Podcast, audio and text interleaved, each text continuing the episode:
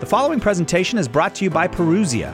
Please stay tuned at the end for more information about the many fine resources available from Parousia. I'm talking on a topic which first probably came to my mind somewhere in the year 2006 when I was at University Chaplaincy at uh, University of, of Sydney. And a book was published at this time by a very conservative American politician named Pat Buchanan. Mm, some of you might have, have heard of him. He ran for the presidency of the United States at one time, not very successfully, but nevertheless, he was a staunch Catholic politician who did a lot of good in America. And he brought out a book in 2006 called The Death of the West. And he projected that from that time, 2006 until the year 2100, 2100, which is now 80 years away, that the, pop, the white population of the planet Earth will diminish to only 2% of the world's population. Now, it wasn't a book based on race. He wasn't concerned about whites diminishing as a percentage of the world's population. He was concerned about why that was going to happen what processes are in place then and accelerating now that will lead that were leading and are leading the West towards basically extinction. So, this talk this afternoon, or this morning, sorry, is based on that initial concept the decline of the West you know, vis a vis population.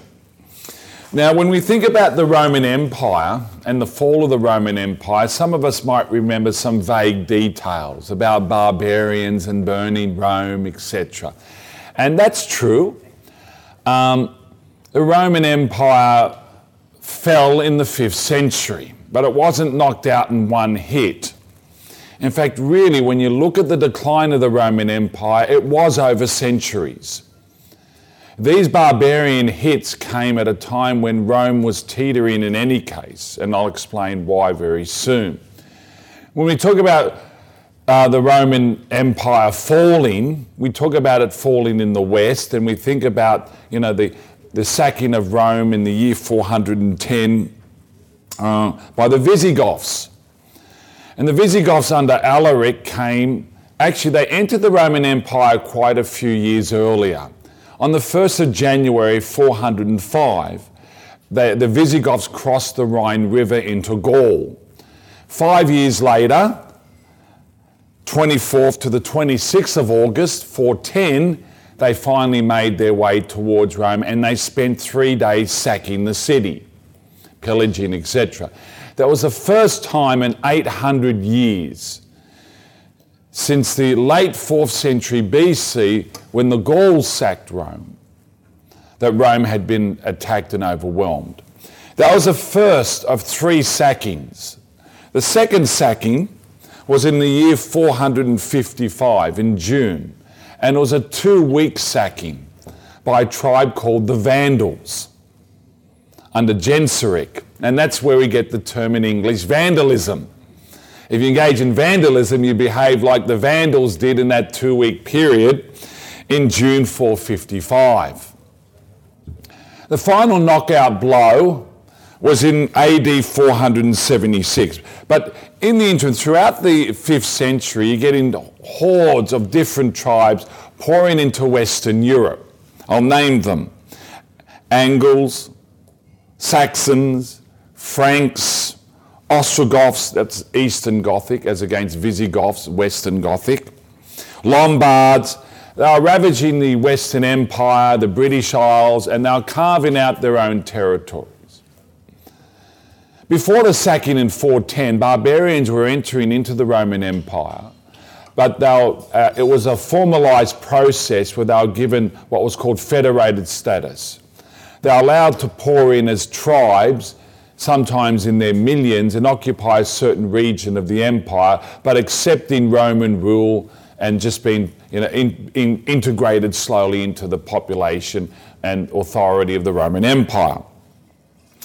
On the 4th of September 476 AD, the last Roman emperor, Romulus Augustulus, who was only aged 14 years, was deposed by the Ostro- Ostrogoth Odoacer And that formally ended the Roman Empire in the West.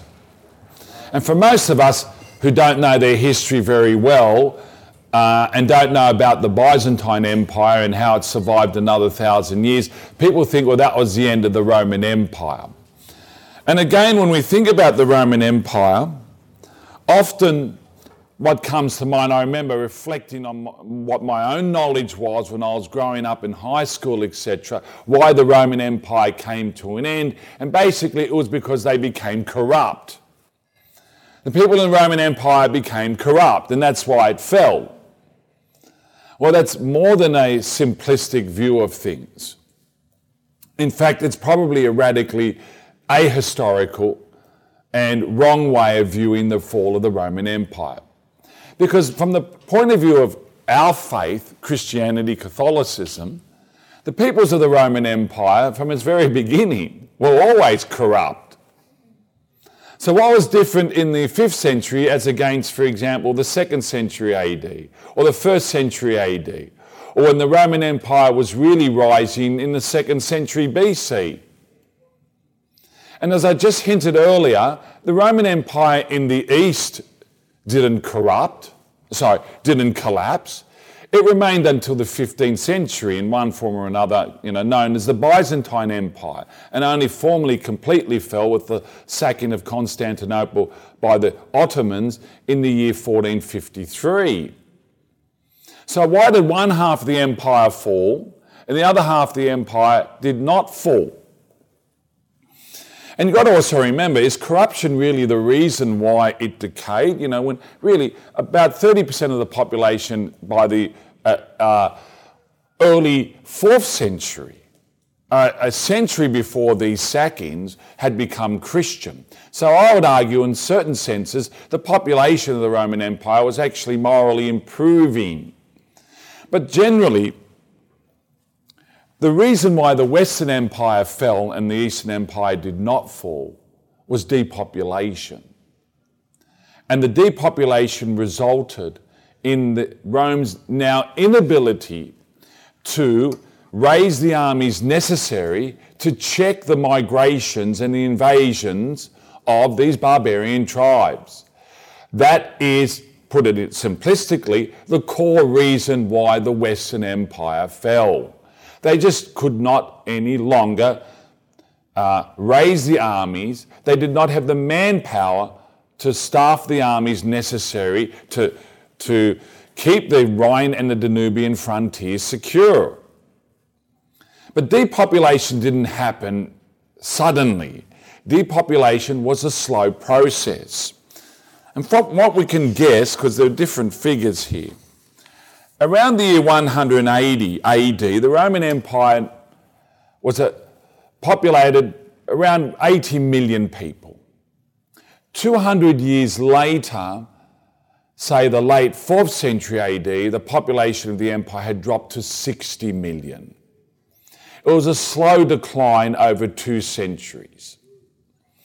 And why, why was this decline occurring? Well, the first reason was urbanization a lot of people were moving away from the countryside, from the farms to the larger cities, and are being concentrated in, in small apartments, small residences, and they were not engaged in productive activities to, to a large extent, and generally they fell into, they were no longer interested or no longer capable of uh, raising larger families. And of course, this is combined, the economic conditions combined with the general sexual promiscuity, which accelerated the population decline. Now, does, does this in any way sound familiar? All right? We've only just started. That's why we have the subtitle, The Roman Empire Revisited. You're getting it now. The sexual immorality or promiscuity uh, manifested itself in certain ways noticeable to the Christians. Now, to become a Christian at this time, in these centuries, was not just becoming a change in your name. It wasn't something nominal. When you became a Christian, there was a radical conversion and you had a change of lifestyle.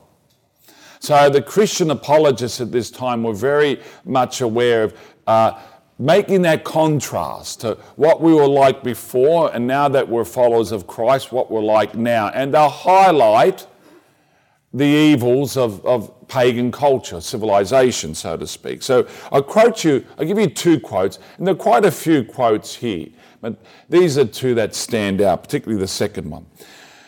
Clement of Alexandria ran the um, catechetical school in northern Egypt at this time, and around the year 200, he produced a work called the Pedagogus. And he said the following Women who resort to some sort of deadly abortion drug kill not only the embryo, but along with it, all human kindness. So it's quite obvious that abortion was practiced and medical uh, interventions were used to facilitate abortions at this time. Now, this is a general comment. He's not singling out any particular type of group or race or religion. He's commenting on a phenomenon which would have been standard practice in the empire at that time and for centuries beforehand. St. Hippolytus, Saint Hippolytus in Rome, uh, around the year 228, wrote the following about unmarried women including some who were reputedly Christian, said the following in his work Refutation of All Heresies quote, Whence women, reputed believers, began to resort to drugs for producing sterility and to gird themselves round, so to expel what was being conceived on account of their not wishing to have a child either by a slave or by any paltry fellow.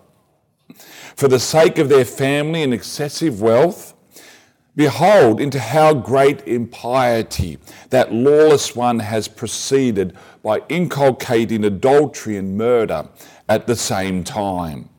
And withal, after such audacious acts, they lost to all shame attempt to call themselves a Catholic Church. So, this is a severe critique about women, including women, Christian women, who have uh, either practiced adultery or fornication, and they've probably done it with a slave or whatever, and they're pregnant, and so they want to get rid of that baby.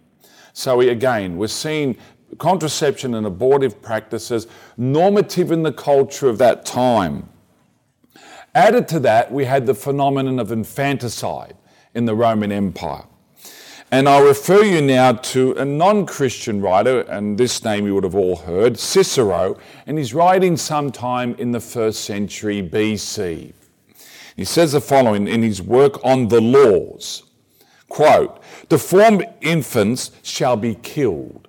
Deformed infants shall be killed. Remember that? Now, the deformity could be an unwanted child that's the deformity. I just don't want the child. They are exposit. The word in Latin, exposit, means they are exposed.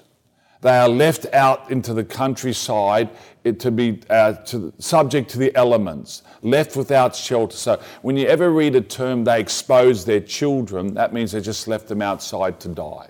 No food, no drink, no clothing, no shelter, etc. A deformed child, a sickly child, or simply a child of the wrong, se- wrong sex will be subject to this type of practice. And then we have another writer, the Stoic philosopher Seneca. And he wrote sometime in the first half of the first century AD in his work on anger. He says the following quote, Mad dogs we knock on the head. Unnatural progeny we destroy. We drown even children at birth who are weakly and abnormal.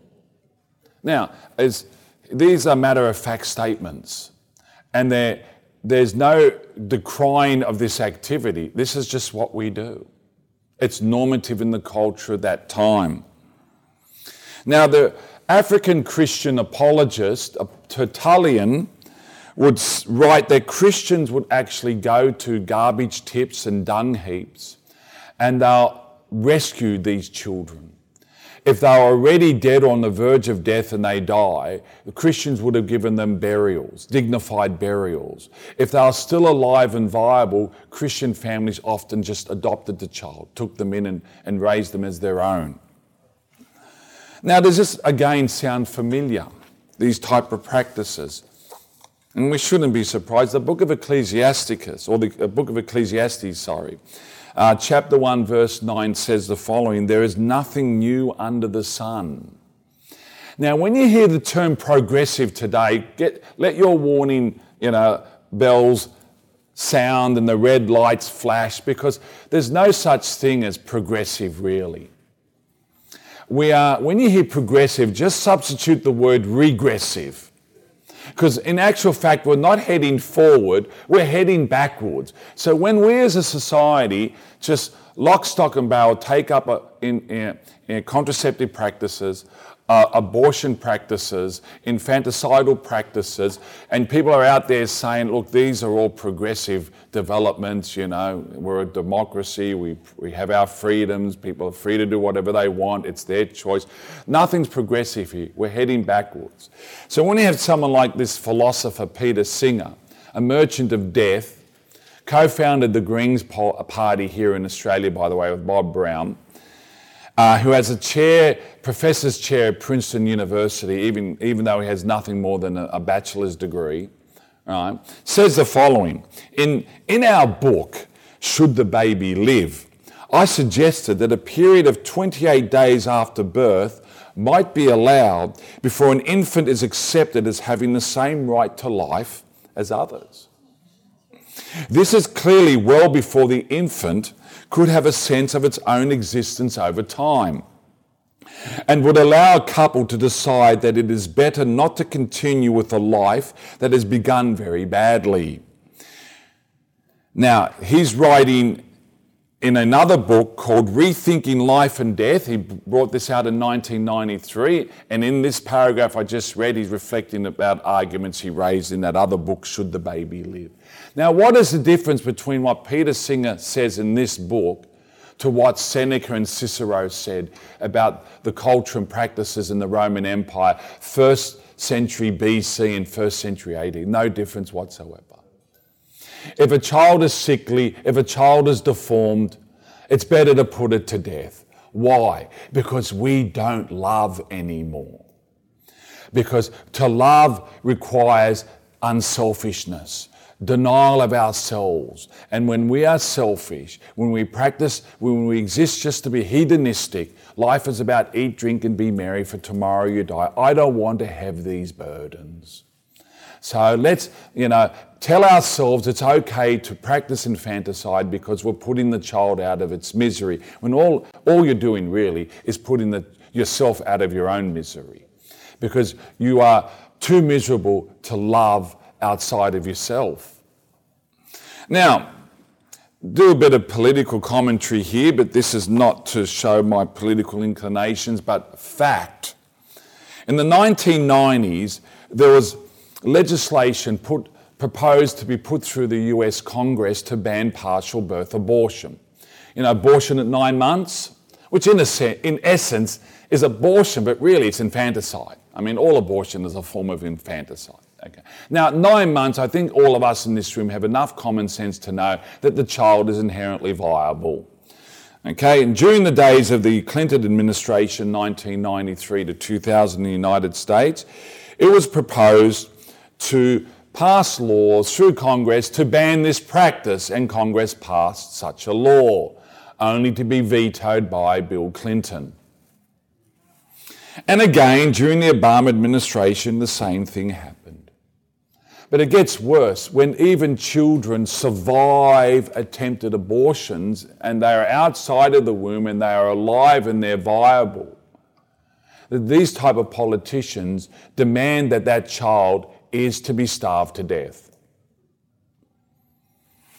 And again, this is so current. February 2019, 42 current Democratic senators refused to give consent to vote on the Born Alive Survivors Protection Act. So, this is a piece of legislation specifically targeting. Now, the other legislation was about banning partial birth abortion. But this is now about protecting kids, children who have been born, they're still alive, they survived an abortion, an attempted abortion. So the Born Alive Survivors Protection Act, 42 current Democratic senators, those elected in November 2018, many of them, they, can, they, they refused point blank in February last year to consent to vote on such a piece of legislation in the Senate, effectively supporting the starvation of newly born children, effectively supporting infanticide. That's in the Senate. In the House, House Democrats 74 times have refused to vote on the same legislation. Supported, and I'll say it, by the current so called Catholic speaker, Nancy Pelosi. So Nancy Pelosi is too busy trying to um, impeach presidents who are pro life and condemn to death innocents who have survived abortion. And she'll go and receive communion yeah. and call herself a good Catholic. And we're supposed to accept that. Now, I'm talking about the death of the West, but there are certainly, certainly some countries that are not, we wouldn't classify as Western, but they are certainly plagued by these evils, and to a greater extent than we are. In India, there are 16 million missing girls because of infanticide on the basis of gender selection. You're a girl, we want a boy, sorry, next, gone. In China, the ratio of boys to girls is 131 to 100. For every 100 girls, are 135 males being born. Why? Gendercide. Infanticide in the form of gendercide. Today, we are the Roman Empire revisited. But we do it better, with better science, better medicine, and better technology. Now, the Roman Empire declined slowly over centuries in population, making it vulnerable to invasion and being overwhelmed. What are the birth rates now in certain significant Western countries? The United States, birth rate is 1.8 and declining.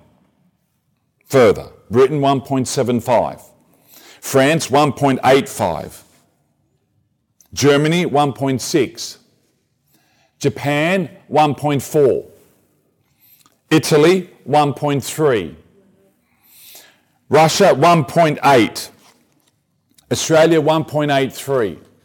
What do we need as a birth rate for the population to remain stable? 2.2.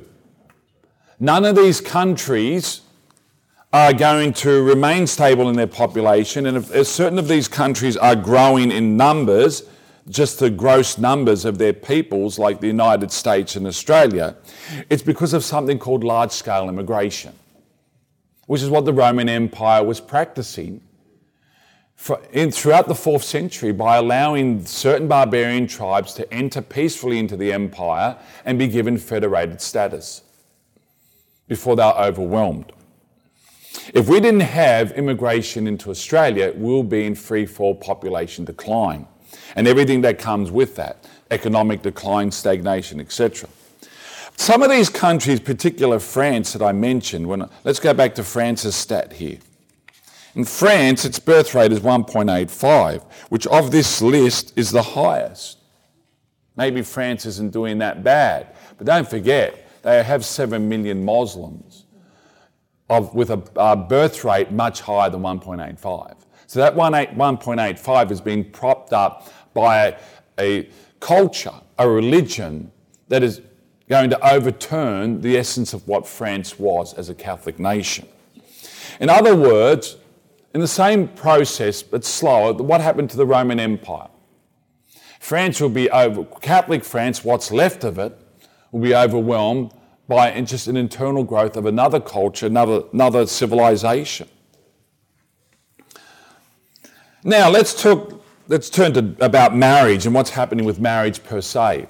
I mean, reality is with marriage, younger, the, the current generations of Generation X, Generation Y, generational millennium, whatever they label it now. The majority of those young people are not interested in marriage as we understand it traditionally from the Christian perspective. A one on one relationship that's exclusive for life and open to life. Marriage is systematically being destroyed. I mean, when we have a culture that promotes cohabitation, it's a nice word, cohabitation. We used to call it, when I was growing up, living in sin. We used to call it fornication. But our culture now promotes this, and young people see it as normative. You know, I know where I work in Sydney Catholic Schools office, which helps to you know, there's a service agency to all our schools and the nine and a half thousand staff. I do know anecdotally that the number of our teachers who are young teachers in our system, Catholics, nominally Catholic, and they live in de facto relationships. And it's just for their age group, it's normal, but they are aware that our system demands, you know, you shouldn't be doing that, you should be modelling marriage, etc., and they're keeping it secret. So they keep their jobs. Now, what else? This pr- promotion of cohabitation undermines any desire to commit seriously. We also, of course, long ago, centuries ago, submitted to accepting divorce as a viable op- option for people who are unhappily married. Adultery is rampant in our culture. I mean, we even have an industry. If you heard of Ashley Madison as a company, we have an industry targeting marriage, promoting adultery to harm and destroy marriage. You might have seen it when you go to the airports. I don't know in recent times, but more than once I would go to the airport to travel somewhere interstate, and there it is. You know, no one will know. You only live once. Enjoy yourself while you can. Billboards, contact Ashley Madison Agency and we'll hook you up with someone while you're on your business trip. Don't worry, no one will find out. It's an industry that promotes adultery, harming and destroying marriage. Now, again, this is not progressive. All these behaviors were normative in the Roman Empire. Fornication, I mean, we, we see it with a great saint or a man who became a great saint, with St. Augustine. He lived in a de facto relationship with two women two in succession, in one after the other. And they call it common law marriage. Okay, but that's how they shacked up together. Okay? And adultery and divorce were normative. So when we talk about these behaviors as progressive, again, we're lying to ourselves. They're not progressive. They are regressing to an age of civilization pre Christian, where unbridled nature ruled over grace. Christianity comes so that grace builds on nature, so that the spirit dominates the flesh, not a civilization where the flesh dominates the spirit. St. John Paul II once said, As the family goes, so goes the nation, and so goes the whole world in which we live. That was happening in his time. It's accelerating now. Our civilization is in great crisis because the family is in great crisis. Our church is in great crisis because the family is in great crisis.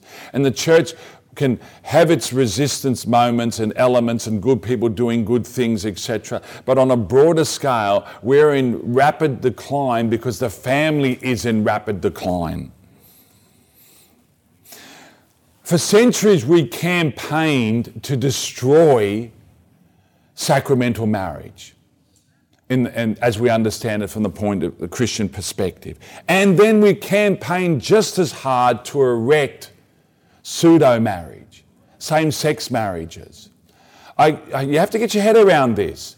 It's why is this that we're so intent on breaking down heterosexual marriages, sacramental marriages, and then with the same intent, ferocity, and determination to erect these other forms of so called marriage?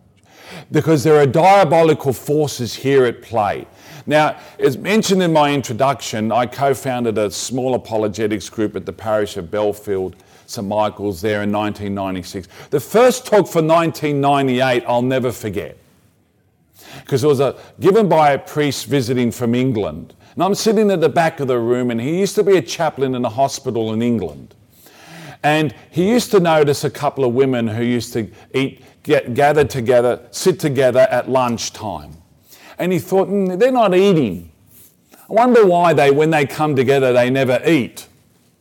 And he thought, well, maybe they're doing something religious. Maybe they're abstaining. Maybe they're fasting. Maybe they're Catholic. So he had enough gumption as a Catholic priest, chaplain to that hospital, to go up to them one day and introduce himself, say, Hi, ladies, how are you? Uh, look, I'm a Catholic priest, as you can see, and I've noticed that, you know, when you come together here for your chats at lunchtime, you never eat anything. Are you fasting? Are you Catholic, perhaps? And they said, Oh, yes, we are fasting, but we're not Catholic. We're actually witches and we offer up our fast for the intention of destroying Christian marriage. And when I heard that at the back of that room, I had the same reaction you had now, and I said to myself, My goodness, firstly, how evil are these people? But secondly, how determined are they for their cause compared to how we are for our cause? That's what struck me. And this process, there, there is old Nick down there. He is the general coordinator of all this assault on our civilization. And there's more to come. Okay? Now, at least two Roman emperors, firstly Nero and then Elagabalus, were in same sex unions. And 13 out of the first 14 Roman emperors are held to have been bisexual or exclusively homosexual. Nero illustrates that supporting same sex marriage and persecuting Christianity seem to go hand in hand. Pornography. Who's been to Pompeii in Italy? Mount Vesuvius. And one thing they always want you to notice, and I was there in, in um, 2014, on a pilgrimage with staff.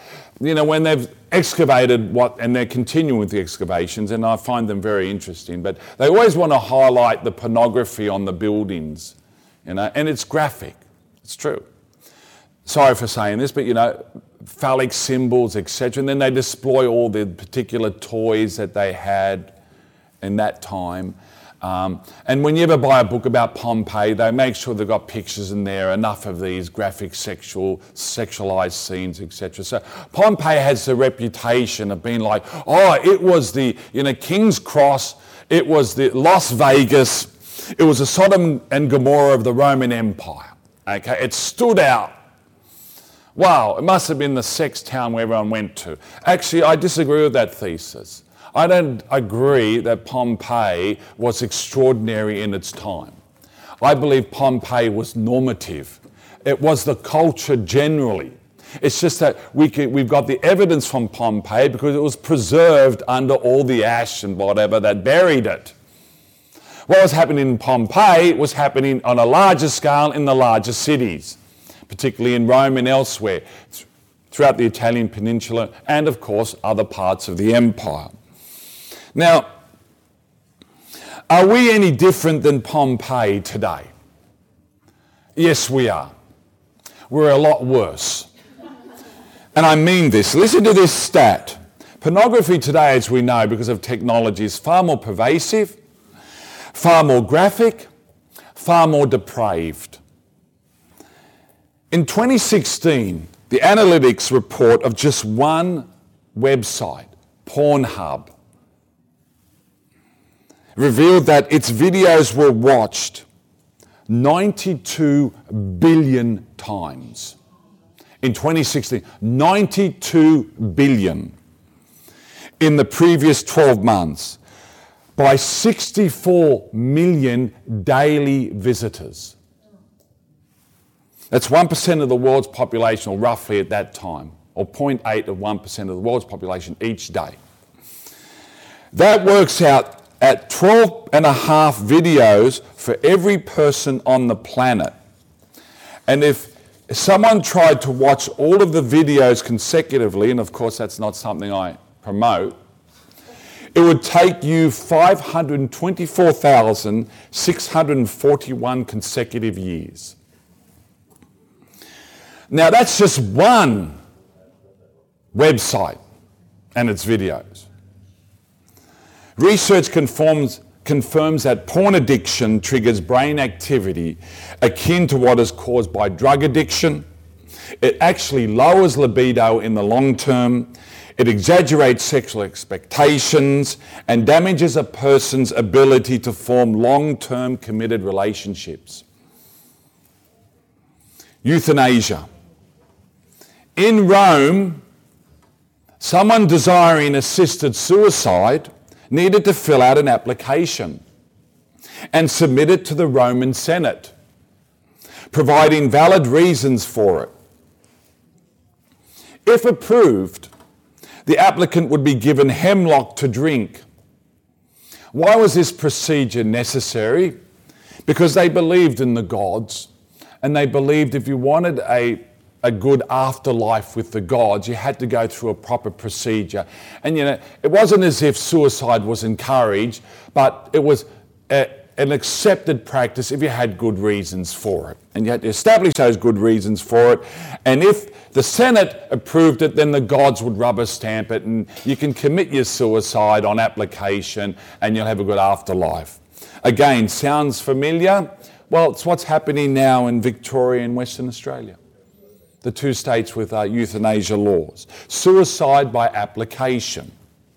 Soon enough, if not already, we will have involuntary suicide with no application required. Postmodern denial of truth. I've been on postmodernism re- recently because I think it's a problem that uh, we don't yet realize the extent of it. Postmodernism denies truth. Now, when we lived in an age of faith, we happily believed in things on faith, even though we could not necessarily prove it from a rational perspective with evidence. Modernism came, particularly from the Enlightenment, so called Enlightenment, and said, I'm not going to believe in anything unless I can prove it empirically, test it. So it's, I'll accept things uh, based on reason, but not on faith. Postmodernism doesn't throw out faith because it's already been thrown out, it throws out reason. Postmodernism says we don't have truth. There is no truth. And even if there was truth, we cannot know it, we can't discover it. Our senses are unreliable. Our intellect is unreliable. Does this sound familiar? There's this fellow named Pontius Pilate who said in front of another fellow, Quid est veritas? What is truth? He was invested with the cynic philosophy. We'd call it skepticism today. There is no truth. Your truth is your truth, but not necessarily my truth. What's true for you is not necessarily true for me. This is far more widespread than we think. Furthermore, there's no, okay, there's no objective truth. You construct your own truth. There's no objective morality, so there's no right or wrong. And who are you to judge? There's no natural law. There's no meta narrative. There's no story anymore, a life story that gives meaning and purpose and ultimate destiny that the Judeo Christian meta narrative does. When you are a person of faith, we're Catholics here, we believe in something, someone, God, Jesus. The Jesus story is a meta narrative story. It goes back to original sin, Adam and Eve. Then we go through the calling of Abraham, the patriarchs, and Moses, and the Exodus, and, and the judges, and, and then the prophets, and the kings. And we're waiting for the Messiah, and the Messiah comes, and he sends forth the apostles, and there's a church, and it teaches. We have an ultimate purpose in this life and a destiny in the next. That gives meaning to life. That gives me purpose. That's what gets me up in the morning. That's what motivates me to do things when I could do other things. So life for me is not just eat, drink, and be merry for tomorrow I die. Because tomorrow, when I die, I've got another more perfect life I'm looking forward to. We've lost that. Young people don't have that meta narrative anymore. They don't have their purpose. We wonder why in affluent societies our suicide rates are so high. Because we don't have meaning. We don't have purpose. When you don't have meaning, you don't have purpose, you're also more vulnerable to anxiety, to depression. That's our modern society. Wondering what's gone wrong. I tell you what's gone wrong. You knocked off the king off his throne, you put yourself on the throne, you worship yourself, and you wonder why you've got problems. And this all began, this revolt, this postmodernist revolt is really just another phase of the one revolution. Modernist revolution evolves into the postmodernist revolution. It goes back to really the, the revolt against St. Thomas Aquinas' realist philosophy of the Middle Ages. All these other philosophies that come post St. Thomas particularly in the Enlightenment, are anti Thomistic philosophies. There was one great teacher in Australia, Dr. Woodbury, started the Aquinas Academy in, the, in 1945, and I was taught by his disciples in the 1990s. And Dr. Woodbury once said, you know, there's St. Thomas Aquinas and there's rubbish. and I thought at the time when I first heard that, and a bit radical, but I actually, I accept that now. There's St. Thomas Aquinas and there's rubbish. Because the rubbish, especially from the so called Enlightenment, is what has produced the mess we're in now. And don't accept this term enlightenment, it's the endarkenment. We're in dark, these are the dark ages. The dark ages of contraception, abortion, divorce, euthanasia, infanticide, the destruction of the family, the destruction of society, declining birth rates, uh, the, the, the denial of truth, aimlessness, anxiety, depression, suicide. These are the dark ages, I assure you. Religious persecution. The Roman Empire inflicted 10 great persecutions upon Christianity, beginning with Nero in the year 64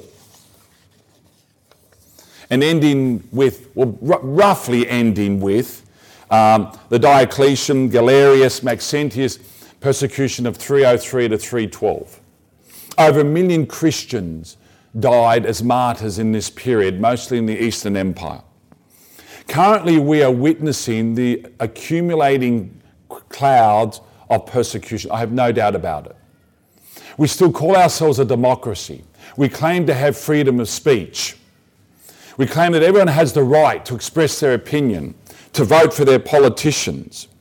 But this is now fiction. This revolutionary process I'm outlining now is the most intolerant of revolutions. If you want to speak out and put forward in the public realm a Catholic Christian perspective on all these issues, you'll be hunted down, shouted down, mocked, ridiculed, Exactly right. Now, look, if we refuse to provide health care cover to employees so they could access abortion and contraception, as mandated by the Obama administration in the United States, we are fined or closed down. If we do not bake cakes for same sex marriages, we are fined or imprisoned and our businesses boycotted and closed down. If we protest outside abortion clinics, we will be fined, arrested, put, in, put on trial, and imprisoned. If we quote St. Paul against same sex activity or marriage, we can no longer play football. And then we claim we are all living in a free society to express, hold our own, our own opinions and to express them in public. This is no longer the case. I am rather pessimistic here. I believe that these uh, accumulating clouds of persecution are going to get bigger and darker. And, they and they, this is a white persecution to choke us off and to eventually, like Cardinal Pell, end up in jail. And even worse, if possible. Um, you know, in the Roman Empire, you could be arrested, put on trial, and executed. And by the way, I, I, did a study on St. Justin Martyr. His trial of himself and his seven students took approximately four minutes. And then they were all beheaded. And you are put to death on what evidence? You are a Christian, you hold the name Christian, you refuse to deny this Christ. That's enough evidence. Now, this is the future, this is the evidence you need for the un- upcoming future persecution to be guaranteed arrest, trial, imprisonment, or even worse. I'm going to go around one day and say the following In God's plan for life and love, Sex is only meant to be between a man and a woman in the context of a marriage that is freely entered into, exclusive to all others, lasts until death, and is naturally open to life. Only this is from God, only this is moral. Now, I can only imagine how many jobs in the future people will be sacked from. How many arrests, trials, and imprisonments, and even worse, will come to anyone in the future who makes a statement such as that? Where will this end? Our modern, progressive, liberated, materially wealthy, politically correct, post truth society is in a death spiral, an irreversible death spiral. It's terminal it is going to die. Pat Buchanan was correct in 2006 and is more correct now. We are in the death throes of civilization. What will come next, I don't know. Islam is increasing in the West because they are immune themselves more against this revolutionary process. The Western world is dying and the white Anglo Saxon Celtic nations will disappear first. And those parts of the church which are Anglo Saxon Celtic will disappear first. Look at what the Saxons are doing to themselves now in Germany. Look at, that, at this so called permanent synod in Germany, where the leaders of the church there are the least Catholics I know of, who are systematically trying to rewrite all aspects of moral theology and overturn the church's perennial teaching, scripture, apostolic tradition, church fathers, saints, heroes, mark, overthrow all that and completely imbibe and swallow the sexual revolution and put that out there now as the new Christianity, the new Catholicism for the 21st century. All they're doing in that synod is adding more nails to their own coffin, I assure you. Why is the Western world dying? Because we are fornicating, contracepting, sterilizing, aborting, adulterating, divorcing, sodomizing, and euthanizing ourselves into extinction. And that process is irreversible. The only way to reverse that is personal conversion. Is there, a more, is there a better solution than personal conversion? I don't know of one. I see none. I think only God can save our civilization. The West will eventually disappear as the Western Roman Empire did, imploding and replaced by new peoples, new peoples not infected by the diabolical disorientation of our time. We are living in a diabolical disorientation. We are not thinking anymore. If we do think, we're not thinking straight anymore. I just, if I search for explanations or solutions, I can only focus on myself and my own family and the friends in the circles I operate. All I can suggest is that each one of us, in the meantime, remain steadfast in fidelity and raise our children and loved ones and friends in the same fidelity, receiving the Eucharist daily if necessary. And like St. Louis de Montfort, holding the crucifix in one hand and the rosary in the other. And St. Louis de Montfort on his deathbed got his last temptation. A great saint of the early 18th century who operated in northwest France preaching. He'd never ride a horse, he'd only walk from place to place as part of his penance. I think it was his preaching that prepared that part of France to, the, to be the most resistant against the French Revolution that broke out near the end of that same century. I'm, so, I'm sure St. Louis de Montfort did great damage to the kingdom of Satan in this world in his lifetime. And the devil tried relentlessly to, to defeat him, even at the end. On his deathbed, while he's praying, he had a vision of the devil for the last time. It was a terrifying vision. He reeled backwards in his bed, up, up against the bedmast. And then he said, he got a grace, he was at peace again, and he said, I am not afraid. I stand between Jesus and Mary. Yes, in this frightful struggle of our times, we stand between Jesus and Mary.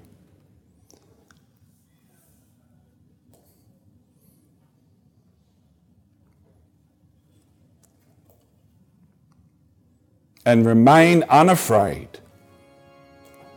and leave the rest to God. Thank you.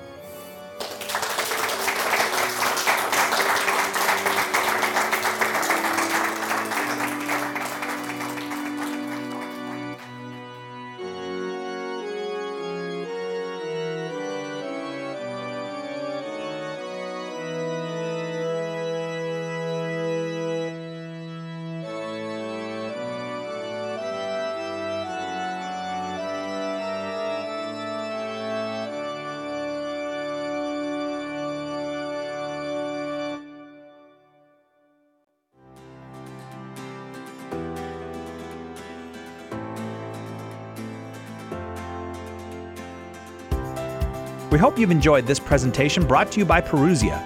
Parousia is an Australian based apostolate bringing you the best in Catholic formation resources. Visit the website at www.parousiamedia.com. Thank you for listening, and may God richly bless you and your family.